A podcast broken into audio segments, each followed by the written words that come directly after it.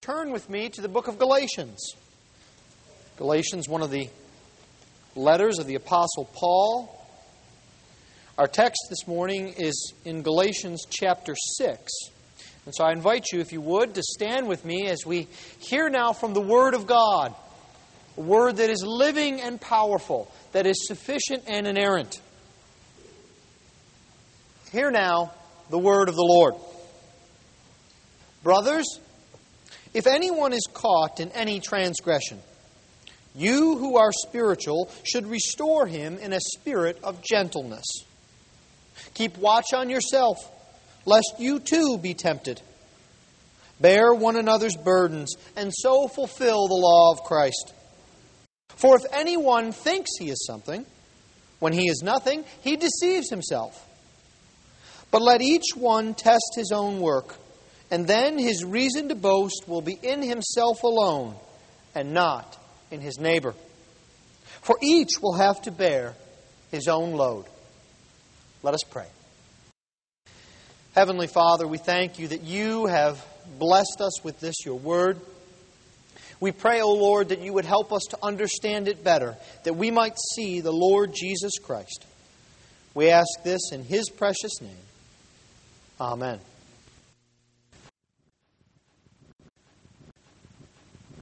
Apostle Paul is going to describe for us what it means to be spiritual. There were men who centuries ago went to such extremes. There's an example of a man who built a 20 foot plus pole in the middle of the desert and climbed up on the top of it to try and be spiritual. Others look for spirituality in ritual trying to make sure that just the perfect things are done at the perfect time and in the perfect way. And that would make one spiritual. And that finds its place even in places that name themselves as the Church of Jesus Christ. Still, others expect to find spirituality in some sort of experience, some sort of power. And one becomes spiritual by identifying with some sort of powerful personal experience. But you see, the Apostle Paul is going to describe for us what it means to be spiritual. And the good news for you and for me today, Christian, is that we don't need to go to the desert. And that we don't need to do everything perfectly and in order in all the finest detail. And we don't need to wait for some sort of odd power to descend upon us in a physical manifestation. No, what Paul says is to be spiritual is to be blessed by the Holy Spirit and to have the Holy Spirit work out your salvation in public, in a shared life with other believers. And so, even as we sit here today, we have the opportunity to be exceedingly spiritual as we encourage one another. We're looking here now at the beginning of chapter 6 as Paul continues in a very practical vein with a series of commands. We're going to look at Paul's command to restoration, to restore others. And then we'll look at Paul's command to mutual help, to bearing one another's burdens. And then finally, we'll look at Paul's command that we not compete with one another. So, first, restoration then mutual help, and then finally, not competing with one another. Well, let us then look here at the beginning of chapter 6 of Galatians. Paul begins, Brothers, if anyone is caught in any transgression, you who are spiritual should restore him in a spirit of gentleness. What a marvelous verse. Not necessarily because we have instruction in how to restore others. But it's comfort to our souls. Paul says, if anyone, yes, even you, Christian, yes, even me as your pastor, if anyone is caught in any transgression, you who are spiritual, restore him in a spirit of gentleness. But what does it mean here, being caught in any transgression? The word here, caught, is a bit odd, isn't it? We might say, if anyone commits a transgression or a sin. If anyone is involved in sin. But no, Paul uses this word caught, and he uses it, I think, for a good reason. Not because it means that, ah, someone has been found out that's been sneaking around. Because the language here is, is one of being caught up in a net, one of being caught up in activity that one knows is wrong, ensnared, and perhaps even surprised by the depths that we can sink in our own sin. We're surprised by the difficulties that we get ourselves into. It certainly speaks to the deceitfulness of sin, doesn't it? We can be in moments in which we think we are most glorifying God, in which actually what we are doing is sinning against Him. Because we are putting ourselves ahead of others. Because we are taking God's law lightly. Because we are denying His gospel. That was certainly the case in Galatia. There were many who thought, well, if we just follow along with what the Judaizers are doing, we're glorifying God. But instead, they were caught up in sin. And I want you to notice something else here about sin that runs very counter to our modern notion of it. Paul says, Brothers, if anyone is caught, you who are spiritual, restore him.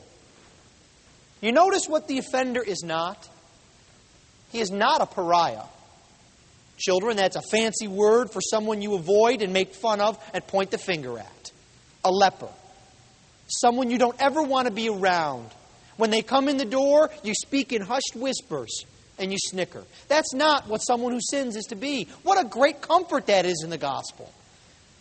When we sin, we are not pariahs.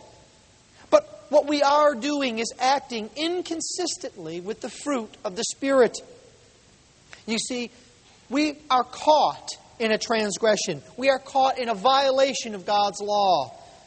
And this word transgression works very well with the text that we looked at last week because it is the word for transgression, it is not the word for sin.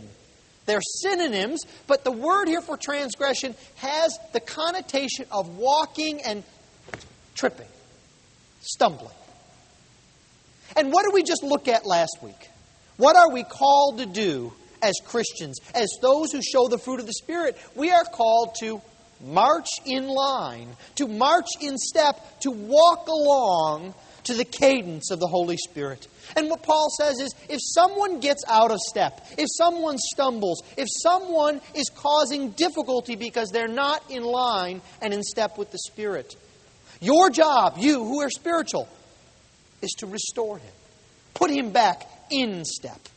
There's a clear link here to chapter 5 and verse 25. But the connotation of any transgression also carries with it that this is not an habitual action.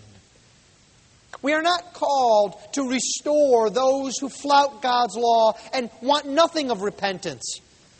They're not caught in a transgression. They are in serious rebellion against God. And it would be a shame if we acted as if this was not important. We do this each month when we have the Lord's Supper. One of the warnings of the table is if you know that you are in sin, and you are resisting the Holy Spirit, and you are saying to God, I know this is sin, but I don't care. I'm going to do it anyway. That is not being caught in a transgression. Notice also that Paul says it's any transgression. It's an isolated activity. It's something that we can all identify with. We are caught in a transgression. And it's deliberately vague. Some sort of sin, any transgression. Paul does not want to be in the business of ranking sins. And if anything, he's drawing attention to the list that we looked at two weeks ago in the works of the flesh. Any transgression might be any transgression of biting, devouring, of using the flesh, of being envious, and so on. That is the sort of thing that causes us to stumble. Well, what are we to do with someone who is caught in this sin? Paul tells us, and he tells us clearly, that we are to restore him in a spirit of gentleness. Now, notice that Paul says, You who are spiritual. What Paul is not saying is, those of you that are perfect, He's not saying those of you that have it all together all the time. He's not even saying those of you that are of a higher rank of being Christian than others. He's just saying you who are spiritual, who have the Holy Spirit, who are united with Christ by faith, who express, show, and demonstrate the fruit of the Spirit. He might as well have said, You who are patient, you who are kind, you who are good, you who are faithful, you who are gentle, you who are self controlled. This is the sort of person who is to do the restoring.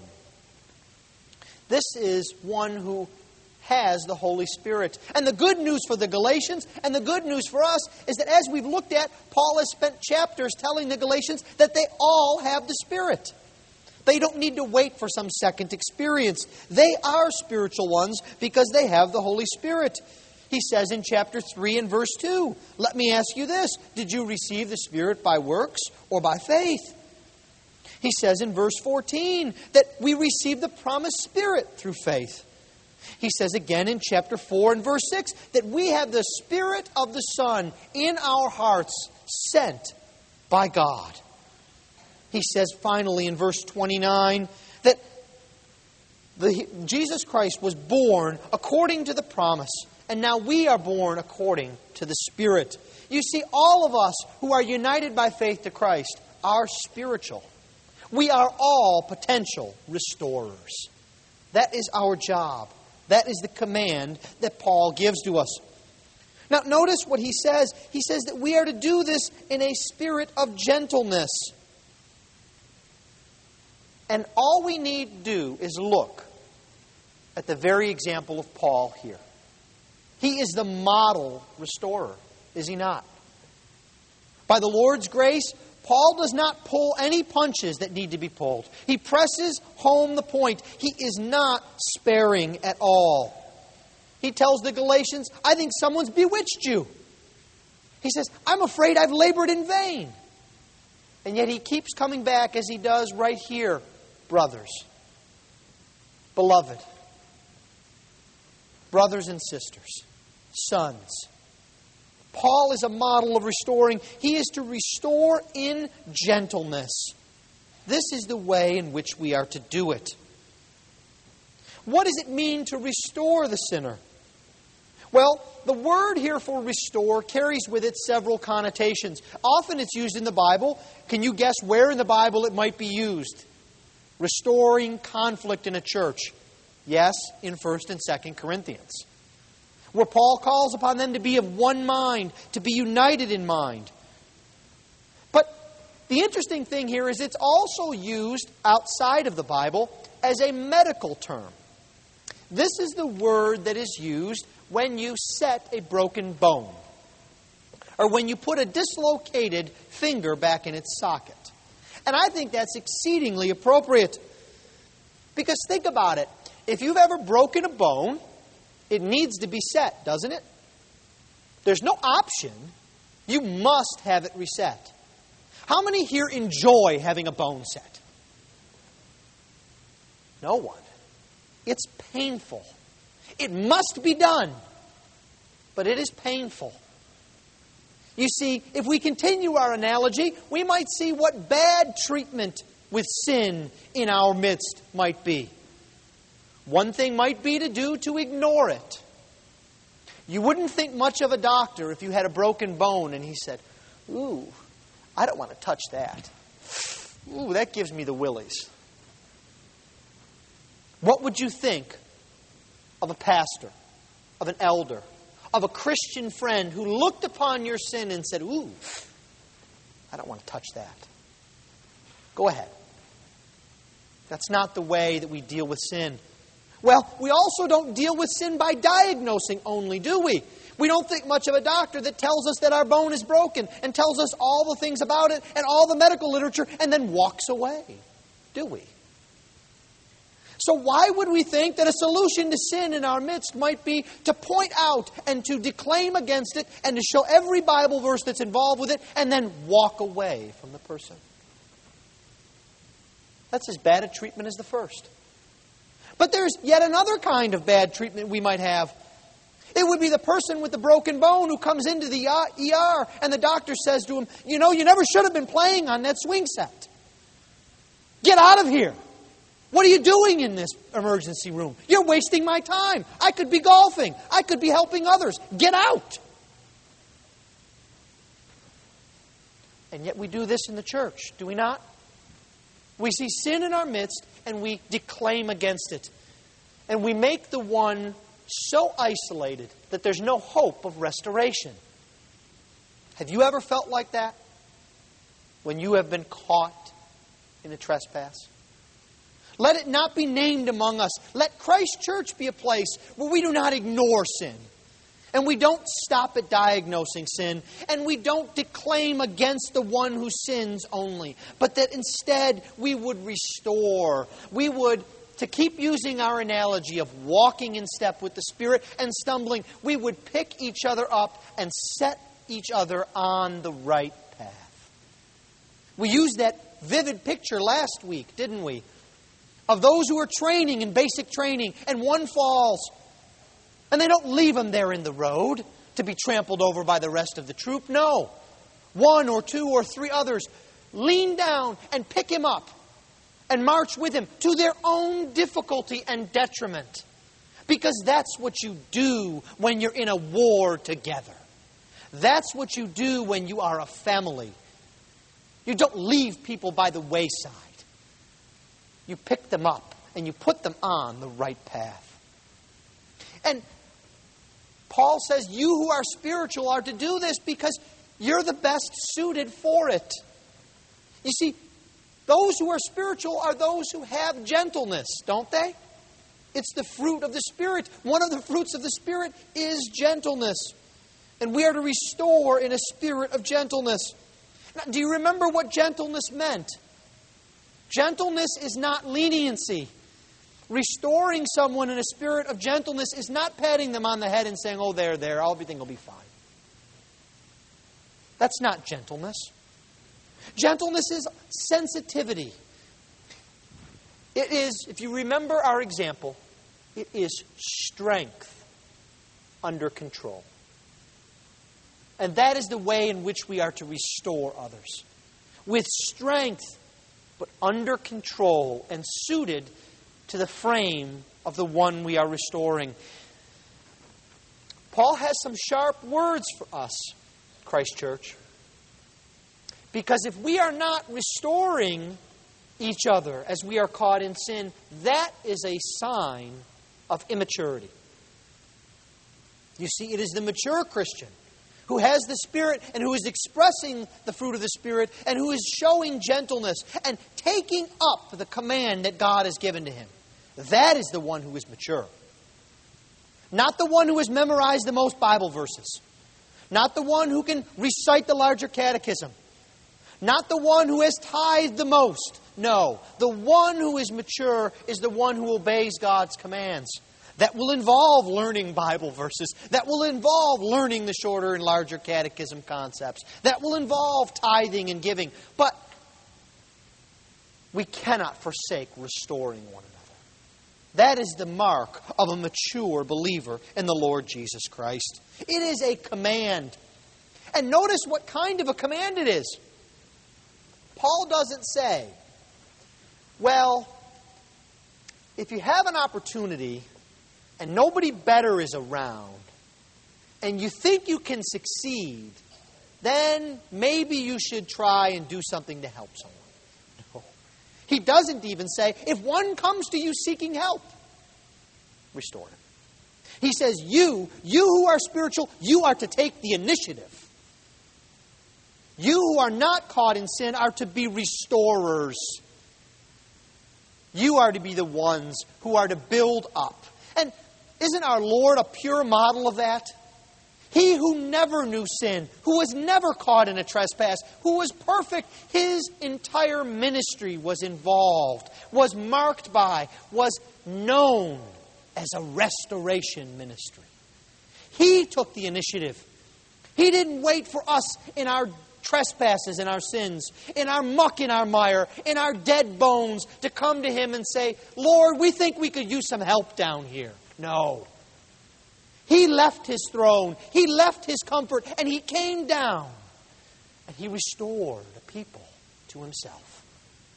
If we are to be Christians, little Christs, this is a task for us. It is a joyous task. Notice that Paul is focused not upon the sinners here, but upon the restorers. He doesn't tell the sinners how to respond properly to the restorer.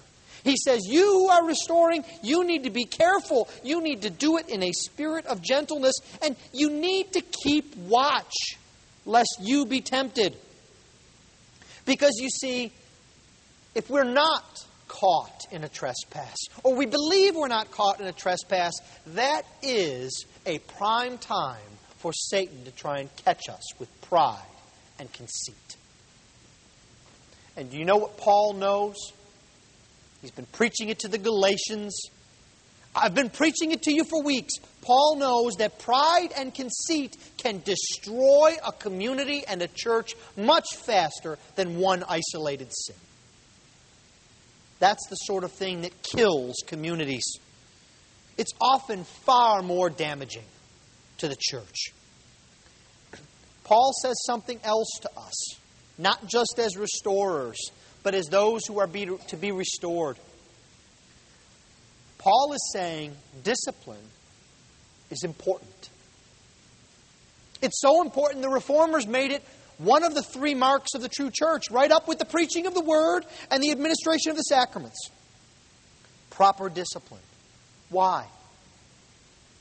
Because if we are to have restoration, if we are to have community, and if we are to have ministry, we must be about restoring one another, forsaking sin, and having a process to do that. So, what does that tell us as restorers? It tells us that there is a process of gentleness. You can find it in abbreviated form in Matthew 18. Simple principles. Start in private, not in public. Don't get offended Bring witnesses to help you understand. Don't give up, persevere. But it's also a description of what we need to think about as those who need to be restored, as we all do at times. There is a clear application here for us, for you and for me. And it is this. If someone comes up to you in a spirit of gentleness and tries to discipline you, to restore you. You have a command. Don't run. It is the first thing we desire to do, isn't it? What do we see in others, in ourselves, the minute we have difficulties in our marriage? We cease coming to church. We stop going to Bible study. We're having difficulties raising our children. We avoid Christian fellowship. We avoid the advice of others. You see, we don't want to be disciplined. We're more afraid of the bone being set than of the jagged edge sticking out of our skin. But you see, Paul calls upon us not just to restore, but to be restored. I plead with you. There will be occasions where someone will come up to you and seek to restore you in a spirit of gentleness, and you will be tempted to run. You must resist that temptation. You must see that the Spirit has given you brothers and sisters for your own good. Well, it's not just to restore we're not just to fix others when they're in difficulties. We're supposed to help others out in difficulties. For what does Paul say in verse 2? He says, Bear one another's burdens and so fulfill the law of Christ. If we just even think about that, the word burden, it sounds heavy, doesn't it? You know, we think of a burden or a pack or a load, the Bible uses this. Roman soldiers used to carry burden packs when they marched. And one of the things that they were best known for was how much they could carry and how quickly they could march. It's one of the things that helped them conquer the known world. Do you know what these packs were often called. The anglicized version of it is impediments. They're things that slow us down, that drag us down, that tire us out. You see, we all have these things. None of us is without a burden. For all creation itself groans under sin. We all have lustful thoughts. We all have angry emotions without cause. We all have times when we think we're just a little bit better than others. We all have these burdens. So it shouldn't surprise us when we see others struggling under burdens. But you see, courage under a burden is not bearing it alone. It's not. Do you want sometimes to minister to others? Give other people the opportunity to obey this command. You see, if you're busy carrying your burden by yourself and never asking for any help, you're denying others the chance to obey the Lord Jesus Christ. You probably haven't thought about it that way, have you? You probably thought, I need to do my part. Everyone else has their own difficulties. No.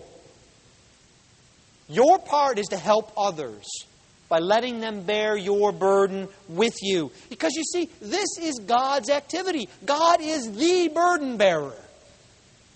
Psalm 55, verse 22 says this.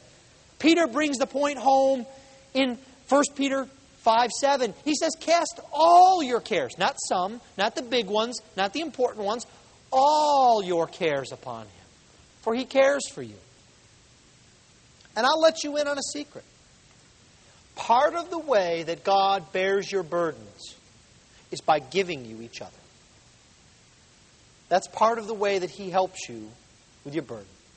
He gives you others to bear you up. Because you see, if we don't, we get discouraged. We're trying to carry too much.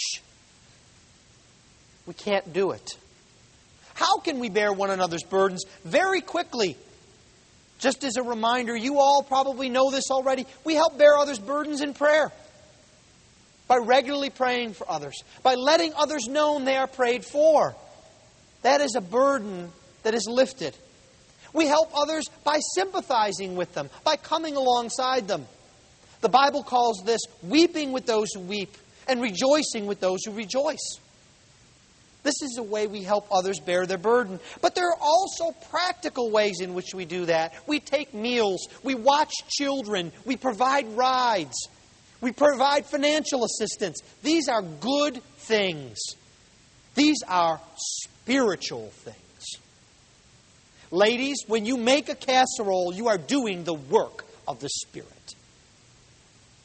Gentlemen, when you help others around the house, who are buried under difficulty. You are doing the work of the Spirit. This is the work of God in His people. Notice how emphatic Paul is. The very first word here, well, you can't see it quite in the English. It even comes before bear. The very first word is one another. He says, one another bear the burdens. This is the way in which we come together. And this is the way we fulfill the law of Christ. For the law of Christ is the moral law, and the sum of the law is, Paul tells us what? It is love. This is how we fulfill the law of Christ by showing love to others in a tangible way. And Paul says, Don't be deceived. If anyone thinks he's something when he's nothing, he deceives himself. There's another warning here against pride. Because we can become proud not just when we restore others, but when we help others.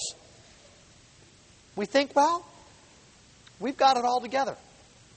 I'm glad I've never had difficulties in my marriage that I can bear others' burdens. Glad I've never had any problems with my children. They're perfect. But you see, we need to be on alert against this. We need to be sentinels.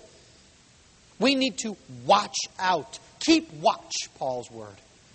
The Greek word for that is very vivid. You know it from the English. Scope.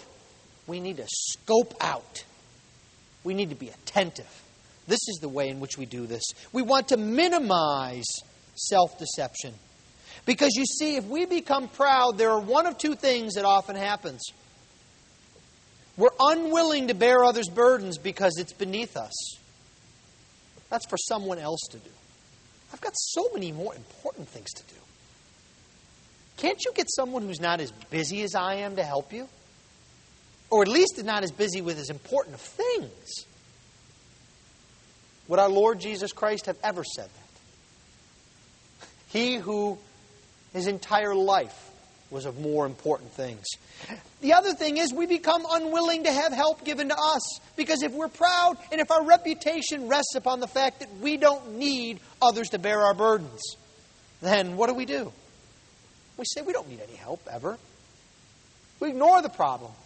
We sink more and more under the weight. And then we act surprised when we can't get up, when we've fallen and we can't get up. We're to bear each other's burdens. And finally, Paul concludes here by saying that we are not to compete with one another. We're to restore one another. We're to bear one another's burdens. We're to put down pride, and we are not to compete. He says, But let each one test his own work, and then his reason to boast will be in himself alone and not in his neighbor. He says, Test yourself. Why would we test ourselves? Well, first of all, because that helps us to bear others' burdens, does it not? Who is better at helping than one who knows his own strengths and weaknesses? You will never hear me volunteer to tune up your car or to help build or design the expansion to your house. But you will hear me help you or volunteer to help. If you have a house to sell, I'd be happy to read and mark up the contract. I'd be happy to translate any Greek or Hebrew that you have laying around. I'll be happy in many other ways. I know my strengths and I know my weaknesses. You see, if we test ourselves, we become better at helping others, at helping them bear their burdens. Now, I want you to notice here that testing oneself, we need to think about this.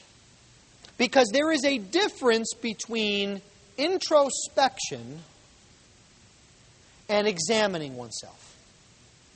You see, we want to examine ourselves. We want to know that we're on the right path. We want to know that we're forsaking sin. We want to test ourselves by God's Word. But we don't want to immerse ourselves within ourselves.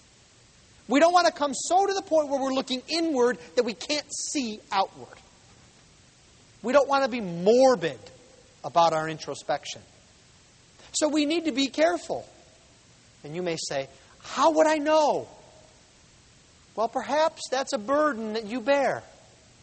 Perhaps that's one I can help you with in discerning between the difference between good, healthy self examination or introspection. There are many others here who can help you bear that burden. And then once you have become certain about how to understand that, then you can help others. This is how the body of Christ operates. And you see, if we are to examine ourselves, if we are to, to test ourselves, we must do it by an external standard. How many of you have ever tried to come up with a test with a standard that moves? Tried to hit a moving target, right? You're going to cut a piece of wood. Do you want to make it so big? Or would you like to get out your saw and I'll say, I think the wood should be about this big? No. We must go to the standard of God's Word. We are to test ourselves so that our boasting is in ourselves and not in others. It is of no concern to me that I rank in a certain place compared to these 10 people or those 15 people. I'm better in prayer than Joe and Bob and Billy, but I'm not quite up to it in scripture reading as John and Phil and Mark. No, that's silliness. We are to test ourselves by the standard of the Word, not by what we see around us. You see, that's the temptation when we're involved in restoration and in bearing others' burdens. It's to look around and see what we're doing. And if this is, if the Christian life is like a race, any of you that have ever run in a race, whether it's at high school track, college, or it's at a party. You know you don't run a race like this. You look for the finish line and you go. You don't watch to see where people are around you. You never see that in the Olympics. Because when they do, they usually start to lose ground. That's what Paul's saying. We're not to judge ourselves by others, it's an external standard. Something that we need to understand as believers. You are not accountable for someone else's gifts. You're not. You don't need to be worried about how someone else is using their gift in comparison to you.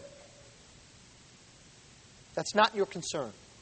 Your concern is to test yourself and to develop your gifts and to develop the fruit of the Spirit in yourself such that as we look around, we are spurred on. We are not comparing. Because this is the only standard of comparison that is true. To compare ourselves to other is the height of foolishness. You all know well the famous story about this. It's about a man who is so concerned to compare himself to others, he's looking around, and his comment recorded for eternity is, Oh Lord, thank you that I'm not like him. That this is what I do. And he doesn't. The Pharisee and the tax collector. You see, we don't want to be involved with comparing ourselves to other. We want our boast to be in the Lord and in what we are doing by the Lord's grace. You see, comparisons in general are bad. Because if I'm comparing myself to someone else, unless perhaps by God's providence I am at exactly the same level that they are, either I'm not doing as well and I become discouraged and I leave off from doing what I ought to be doing. Or I'm more advanced and I become proud and I look down on others. Comparisons do not make for healthy churches. Paul concludes here by saying, For each will have to bear his own load. Now, if you're looking at this, or perhaps you're used to an older translation that has burden in both spots, you might think, Paul, um, friend, verse 2, you just told us to bear each other's burdens. Now you're telling us to bear our own burden. I know the Galatians have got you upset, but you shouldn't forget that quickly. No. There's a reason why it's translated here and in many of the newer translations differently. It's partly because there are different words, and I could bore you to tears with the Greek, and I'm not going to. But the context makes it clear, doesn't it? In the beginning, we're talking about bearing one another's burdens, about restoration, about helping. Here, we're talking about testing ourselves. You see, the load that is to be carried here is not a burden that weighs us down, it's our backpack, as it were. You see, it is light enough, and it is what we will have at Judgment Day. You cannot bear that load for your children, parents. You cannot. You can pray for them. You can witness to them. You can see that they are taught the Word of God. But in the final analysis, you cannot stand before the judgment seat of Christ and say, Please, look at what I did and count it for them. You can't. Children, same goes for you. You can't bear the load for your parents or for your siblings. Husbands can't bear it for wives. Pastors can't bear it for his congregation. You can't. We all must go before the judgment seat of Christ. But you see, there's hope and promise here.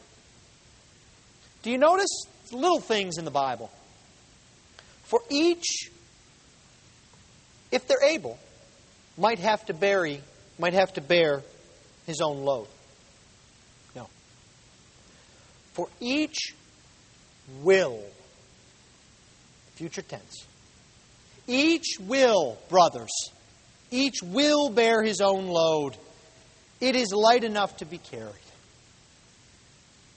This is more pastorally advice from Paul, describing what it's like to be spiritual. And as you can see, if you hadn't thought about it before, being spiritual is often being messy. You can't live on a pole in the desert. You've got to be involved in restoring other people, in carrying other people's burdens. It's sweaty work, it's hard work. Oh, but what good and gracious work it is.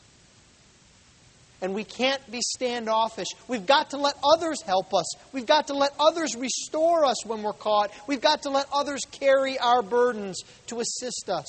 That is real ministry. This is what Paul says. And all the time that we do this, we don't do it comparing. Look at him, he's carrying three packs. Oh no, he's got four. Oh, he's only got two. No. We're concerned about ourselves. And we're not comparing ourselves to others. This is the Christian life. This is life in a healthy church, and Paul is describing it for us. It's life in a church that understands what the gospel is about.